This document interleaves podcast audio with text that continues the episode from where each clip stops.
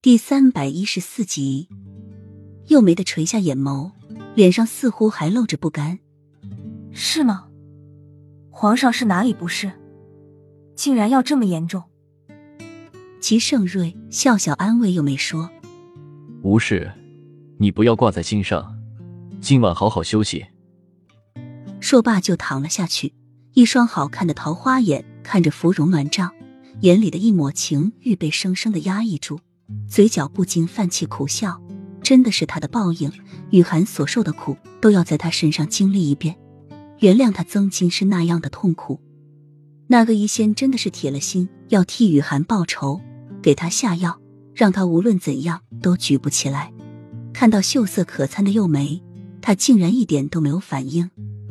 很快，永乐巷的秀女们经过一个月的训练、挑选、层层选拔，到了最后一轮的时候。只剩下十名女子，个个貌美如花，沉鱼落雁。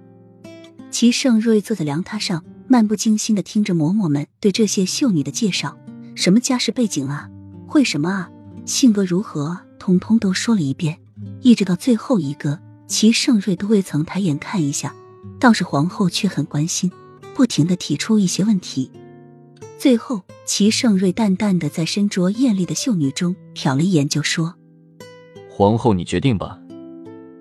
又没喜颜于色，臣妾觉得冀州的姚秀秀不错，温婉可人，虽然家世不是很好，但是性子却不错，日后必定能辅佐皇上，给皇上解忧。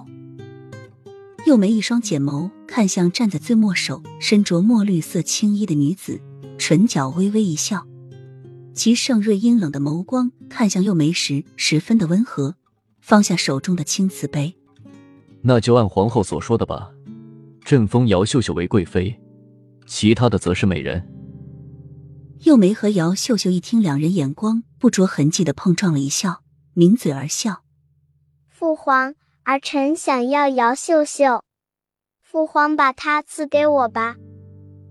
小溪稚嫩的童声突然响起，一双妖孽的桃花眼已经成型，正半眯着朝这边走来。举手投足间散发着王者贵气，玉柳跟在小溪身边，也是一脸的愕然，看着小溪认真而又严肃的面容，这哪是一个六岁小孩该有的深沉老练表情？齐盛瑞也是一惊，自古哪有儿子抢老子的女人的？